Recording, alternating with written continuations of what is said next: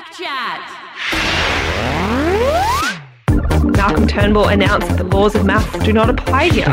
One of my favourite brands of comedy Ariel is brown people and black people making fun of white people. Senators have been dropping like flies recently. Shouting out the fact that in the Knowles Carter family, women just have one name. Backchat on FBI Radio. That's right. You're listening to Backchat, the freshest wrap of news and current affairs on your radio. My name is Maddison Connaughton, and the love of all our lives, Swetha Das, is actually away this week. Um, but we've got a very special guest host filling in. Um, welcome to Backchat, Johnny Lieu.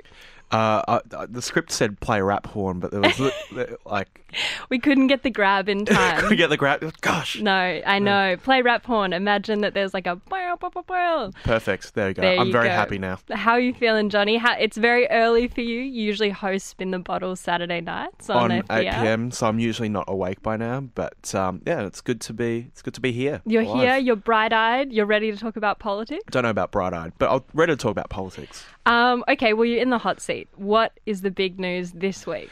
Yeah, so there was really one story that dominated headlines this week, and that was the summit between US President Donald Trump and North Korean leader Kim Jong un in Singapore earlier this week. Uh, the two men signed a joint statement, which The Guardian has a copy of. We'll pop it up on Twitter for anyone who wants to have a read. Um, but essentially, yeah, the, Trump hailed the agreement as a first bold step, but uh, many diplomacy experts said that America was giving up a lot and getting very little. Uh, Nicholas Kristof, an opinion columnist for the New York Times, said America was outfoxed by North Korea, agreeing to uh, end war games with South Korea in exchange for a commitment to denuclearization on the Korean Peninsula. Yeah, I don't. I mean, my main takeaway from this, and it's not a very unique thing to say about anything to do with Trump, but it did really feel like the summit was structured like an entertainment program. You know, like I don't want to say reality TV because that's like a cliche at this point. But it was very like, will they, won't they? The summit was on, the summit was off. Like, and then even when we got to the to the the talks in Singapore, there were so many like memeable moments. Like this is the Viral most moments. viral moments exactly. Like this was like the most memeable peace talk since like the Versailles Treaty. That's like a really bad joke. I'm sorry. You've been telling me not to say it all There, morning. there you go. That's good. Yeah, no, I think one of the viral moments that really caught my eye was uh, the USB fan that was handed out to journalists and the as part of the goodie bag. You wrote a story about this. Yeah, it did. So um, it kind of freaked out uh, cybersecurity experts because essentially, long story short, with uh, USB devices, um, four years ago, they found out, well, these two security researchers were able to hack into uh, uh, any USB device and install malicious software on there, malware. So, uh, you know, given these fans were these fans were provided by Singapore, but we don't really know where they actually came from. And if you're a journalist covering covering such a, a sensitive conference like this, to plug in a random USB device that you have no idea where it came from and you know might have the potential to, to install software there is kind of a bit freaky actually one thing i also found out is you can get a usb condom like an actual like a thing that hang like, This could- is because you do the you do the work, you do the research. They this the is how you find these tidbits of knowledge. Exactly. knowledge. It's on Amazon, fourteen dollars for a pair. But um, What yeah, is the USB doing? yeah. So the USB condom essentially stops um, any any data from coming through to the computer. So it only allows for power. So it only allows for a, Okay. device to be powered. So if you need to charge a battery or Yep. power your fan, then you know there's no data being exchanged between. That them. is not what I thought that it was going to be. Okay. Um, so there was also my favorite. I mean, cybersecurity experts weren't the only ones being like careful slash paranoid, whichever way you say it. The um, moment when they went to sign the treaty, so two beautiful fountain pens are laid out, one for Trump, one for Kim. And at the last moment, Kim's sister cuts across and hands him a pen from inside her jacket to sign it with. And there's all these people on Twitter trying to be like, what? Why is she handing him this pen? Why isn't he using the official pen to sign? It's like a real, I guess it was like fear that it would have like poison on it. Yeah, or or- explode or yeah, an exploding pen. It's like, can you actually buy an exploding pen? Can I buy an exploding pen on Amazon? I Or think you. I'm, I'm sure you can. You can buy anything on Amazon these days. Jeff Bezos will get it for you. Um, and then the other one, of course, was the trailer, the trailer. the moment.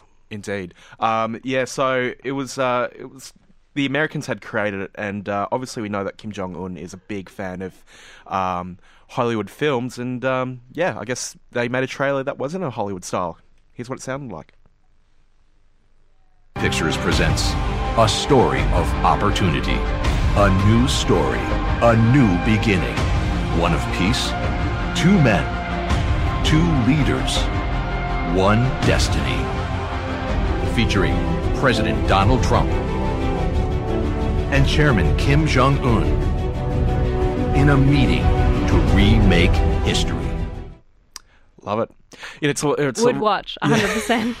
It reminds me like of one of those um, trailers you'd watch before like the Super Bowl or something. I don't know. It's like or it's like a Scientology trailer. Even it's just really like high action, high intensity. Yeah. Um, I think my favorite thing was you found something about so Destiny Pictures apparently was the one who um who did it. Yeah, they was like it's like Destiny Pictures presents, but uh, there's actually a real Destiny Pictures, but the founder of the company, who is based in Hollywood, um, has distanced himself from the creation of the film.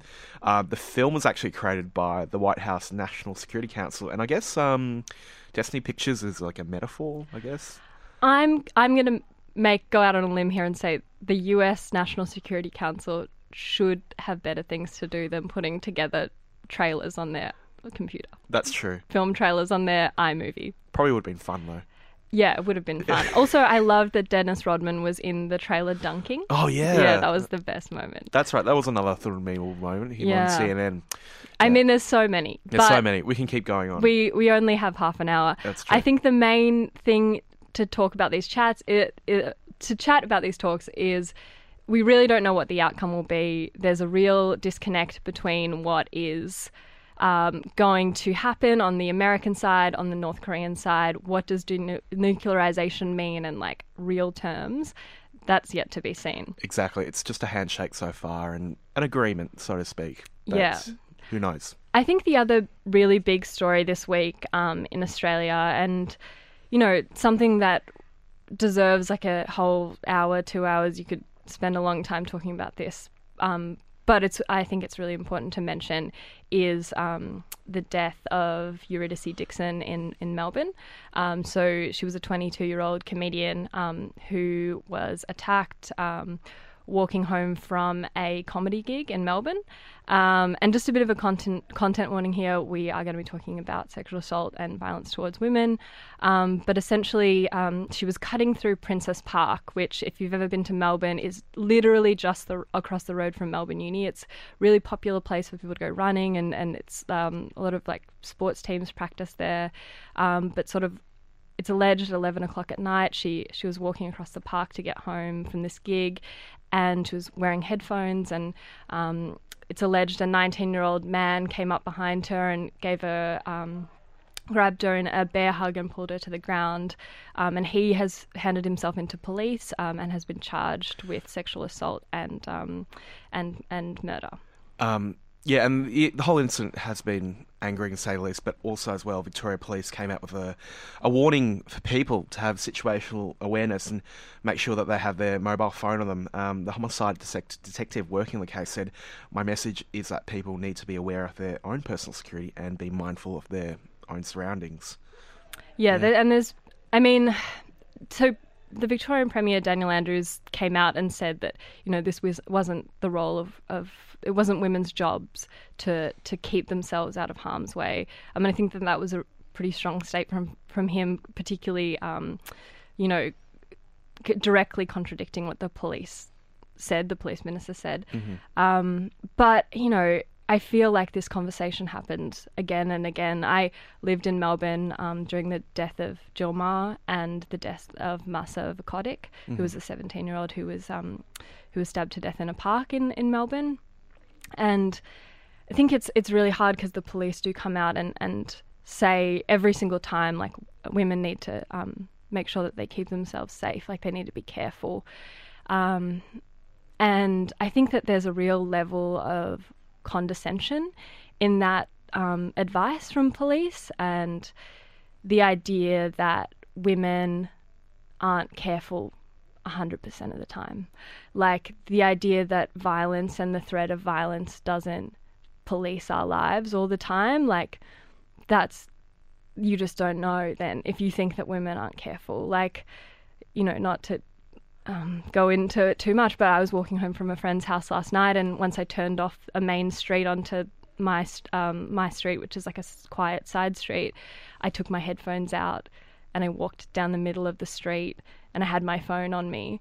And that fear is always there. And, you know, like I'm sure it was I'm sure it was there for Eurydice when she was walking across that park. Like you're always scared and it's so tiring to be scared all the time when you're Yeah. like just walking trying to walk home because you like you know couldn't get an uber or even you know getting an uber isn't safe getting a taxi isn't safe like where are you safe Yeah, exactly. And you said it was like it's like muscle memory too. It's just something that you yeah it wasn't i didn't even think about it i just turned onto the street took my headphones out you know got my phone out was like texting my friend who i just left it's it's like it's tiring and it's like it, it really does wear you down after a while to constantly be you know the, the idea that women aren't situationally aware is just so condescending Yeah, exactly. Um, also, as well, last night I read an essay by Tom Meagher, uh, speaking of Jill Meagher, who's uh, Jill Meagher's husband, and he was talking about, um, you know, often in these situations, actually, just generally speaking, that we think of these men who commit these crimes as um, being, you know, like existing in a vacuum, and that they're, they're it's like that mo- the monster complex. It's like they're so different to everyone else, but like you know, a lot of a lot of these incidents that happen towards women are by you know men who are known to the to the victim and that sort of thing. So, um, yeah, it's it's it's it's important to be aware that socialization is is is, is a, a big factor into you know why these men are this are these, ways. Totally. Yeah. I mean, like the Australian Institute of Health and, and Welfare says that intimate partner violence causes more illness, disability, and deaths than any other risk factor to women 25 to 44. Mm-hmm. Um, so, you know, it isn't just the stranger in the park, it's everywhere. Um, but if you do um, want to pay your respects to Eurydice Dixon and um, also um, all of the the women and GNC people and trans people and women of color who have experienced um, uh, violence and have been murdered this year, um, please go along to the vigil that's going to be held at the Archibald Fountain in Hyde Park on Monday at 5:30 p.m. The organisers ask that you bring a candle with you, um, and you know it's going to be a really sad moment, but um, I hope it's going to be a moment of incredible solidarity as well. Um, so we are going to go to a track right now. Um, but when we come back, we're going to have a chat with Michaela Whitbourn from the Sydney Morning Herald about defamation in Australia and a really interesting case where a man is trying to sue Google for defamation. This is Courtney Barnett with Nameless Faceless. That was Courtney Barnett with Nameless Faceless. And right now we've got a really interesting interview, one I've been looking forward to doing for a little while. But um, just as a bit of background, so Australia has some of the toughest defamation laws in the world. So it's no wonder there are calls for an overhaul of the system, which has seen a rise in cases involving search engines and social media sites, including Facebook and Twitter. On Thursday, New South Wales Attorney General Mark Speakman released a long overdue review of Australia's uniform defamation laws, saying they need to be more tech savvy. The review has made a number of other recommendations to bring our laws into the 21st century. So, to talk about all this, we have legal affairs and investigative reporter from the Sydney Morning Herald, Michaela Whitbourn, to have a chat about Australia's defamation laws. Hey, Michaela. Hello, how are you going? Good, good. Yeah, so um, give us a rundown of the current state of um, Australia's defamation laws because it's probably a little bit behind. I- Yeah, Yeah, so this is hugely exciting. So Australia passed broadly uniform defamation laws back in 2005, and they um, entered into force around January 2006 in most states and territories. Um, now, those laws were based on 1976 um, defamation laws in New South Wales. So they were already pretty out of date when it came to considering technological advancements, and now they're super out of date. So when the review was, um, there was a review of those laws contemplated when the laws first came into force, and that was supposed to be done on the fifth anniversary of the laws. Um, and New South Wales was supposed to take the lead. Now that review has been held up for years, and it just came out not this Thursday, but the Thursday before. Um, and it's made a few, not recommendations, but um, proposals for things to be con- considered across the states and territories. And that includes things that would help reduce the number of um, publications on social media that are being sued over at present, which is an increasing problem, and also just things that would um, help rectify problems with the laws more generally and how they're applying to big media organisations. So um, it's a pretty broad brush sort of review, and I'm sure it's going to take a lot of time to be worked through, but there's a lot of really interesting stuff that's recommended to be considered. Michaela, it's been a big week for defamation stories in Australia. I feel like there was Yeah, the the huge. rebel the rebel Wilson case where her um, payout from Bauer Media was reduced from several million dollars to six hundred thousand dollars, and then the one I'm obsessed with is um, Milorad. Tru- Trujillo, is that right? Um, who has been yes. Okay, got it. Um, who has been given the go ahead um, by the High Court, I believe, to sue Google for defamation. Can you tell us a little bit about this case? Yes, that's a super interesting one. Now, this is a guy who's been um, engaged in legal battles with Google and other search engines for quite some time. And I think the first time he took action against them was about 2012. Um, now, in all cases, what he's been saying is that search results, including images and um, autocomplete phrases that pop up if you type his name into a search engine, um, defame him by suggesting that he's linked to underworld figures in Melbourne, which is not true. He's not connected to them. Um, and so he won a case back in 2012, or a couple of cases, um, and he was, he received damages as a result of that. Um, he's suing Google again because he wants his name essentially removed um, from the internet so that you don't see it when you um, type his name into Google. Nothing comes up. Um, and there's been a really long and protracted uh, legal battle about this, starting in 2015, when the Victorian Supreme Court said that um, those search results are capable of defaming him and the case could continue. Google then took that to the Victorian Court of Appeal, who said that these search results weren't capable of defaming him and knocked the case out before it had even proceeded to a trial, so summarily dismissed the case. Um, and then this, this Milorad Trkulja uh, then took that case to the High Court, and the High Court has ruled in his favour and said that the Victorian Court of Appeal got it wrong. These search results are capable of defaming him, and then it would be up to a judge or jury to decide if it did defame him, and the case should proceed. Um, so that will then return to the Supreme Court for a hearing. So it's given him the green light to proceed, but there's been no actual finding about whether or not he was defamed, and you know if so, what damages should be paid. Um, if Google's not successful in this particular case, what impact will this have? Um, what's the, fallout here for tech companies and um, I guess media companies generally? Yeah, so this is a huge problem for uh, people who, or companies that are regarded not as a primary producer of defamatory material, but might um, disseminate it in some way further down the line. And there's lots of interesting questions that have not been resolved yet about whether, for example, a search engine is a publisher. Um, now, one of the defences that Google wants to rely upon is that it's just an innocent disseminator of this material. But that means that it has to be able to describe itself as a subordinate distributor of this material. Um, and that means that it, um, it can't know that the material is defamatory, and its lack of knowledge about that can't be due to any negligence on its part. So, if it can't make that out, then it might be regarded as a publisher of that material rather than a subordinate distributor. And that's a really difficult legal question, and it's one that hasn't been resolved. And it's something that might be considered by this review of defamation laws that's been kicked off by New South Wales.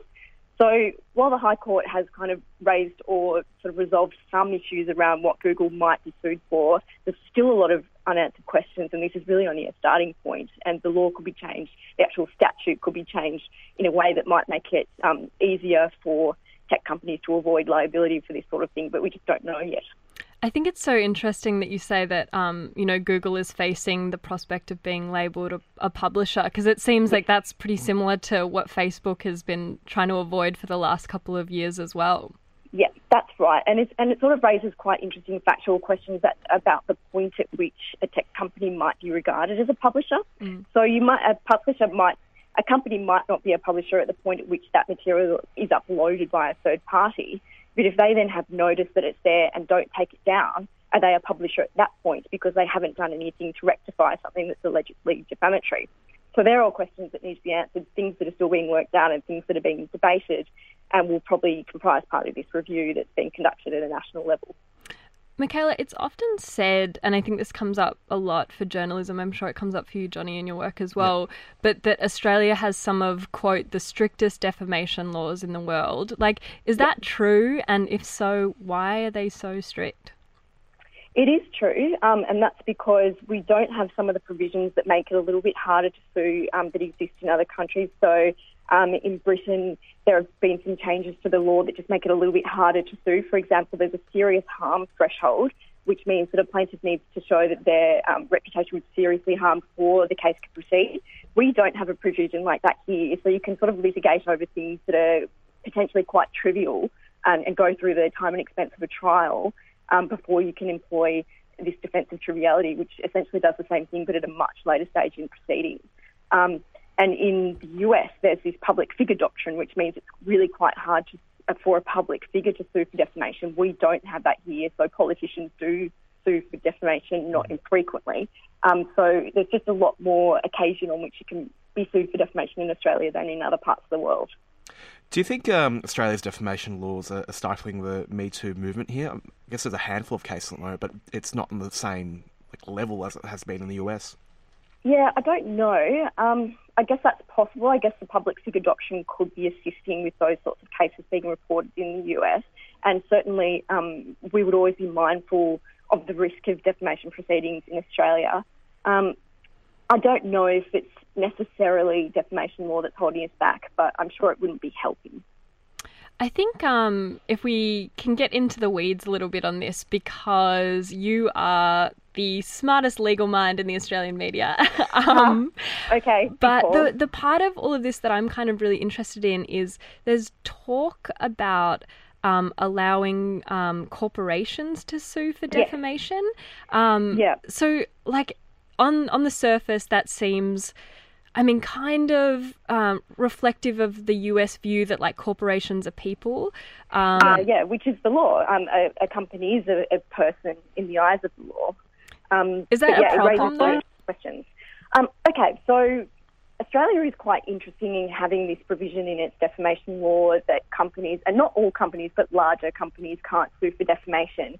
And um, th- that is reflective of a public policy sort of balance that was struck. You know, companies can sue for other things like injurious falsehood, where they would have to show that there'd been some kind of um, financial damage and a, a person acted maliciously when they were publishing something about them. So they could use that. And there are other ways that they could protect their reputation and their financial interests. Um, so that's the balance that's been struck in Australia. Corporations have other means to protect themselves, and really, defamation law should be aimed at people, humans, who um, can protect their reputation in that way. Um, there are interesting questions about whether or not the law should be changed so that companies can be sued again. Obviously, media outlets would say no, and that it would have a chilling effect on free speech, and we'd be hit with a number of suits, you know, potentially every day when we said things were um, unflattering about companies. Um, but there are questions about whether or not this restriction on companies being able to sue has, in some respects, distorted the law and led companies to rely on other causes of action to get injunctions to stop us printing stories um, ahead of publication, obviously, um, and whether or not, if we just allowed companies to sue again, maybe they'd have to meet a higher threshold in getting an injunction. So it's really messy. Um, on the face of it, it would be terrible for media organisations if all companies were allowed to sue again. Um, and in many respects, if a company or an individual in a company has been defamed, that person can still sue for defamation. So, uh, you know, like while someone like BH, a company like BHP couldn't sue for defamation if the chief executive was, you know, described in unflattering terms in a personal sense, they could sue. So often, you know, it doesn't really um, prevent a person bringing a defamation action, but it just stops us being stifled in um, reporting on things that are of public interest concerned with big business. I mean, there's a lot to unpack there. This is not something that the government has said should happen, and I think that's really important to note. So, in this uh, discussion paper, essentially, that the New South Wales government has put out, it says it believes the balance has already been struck correctly, but this is something that could be discussed by the states and territories. Um, I believe that's been included in there because some stakeholders did say in their submissions to that review that they think the law should be changed so that all corporations can sue. One of the stakeholders that thinks they should is the New South Wales Bar Association, whose members obviously, who do defamation work, would benefit from that sort of arrangement, but they might have also public policy reasons why they think it's a good thing. Nice. Um, well, Michaela, thanks for chatting to us. Um, we'll keep an eye out on how this case plays out. Um, I'd love to pick your brain another time because that was great. Um, yeah, thank you again. But that's all we've got time for this week. Thanks to our guest, Michaela Whitbourn, and of course to you, Johnny Lieu. Thank you for filling the the shoes, the um the the big shoes of Swetha Das, who will They be back next week. shoes. You did great. Thanks. Um, and always thanks to our producers, Natalie Sekalovska and Amelia Zhao. We would be lost without them. Um, to finish up, we want to leave you with a track. Um, this is from Girl Unit. It's their remix of WYWD with Kelela.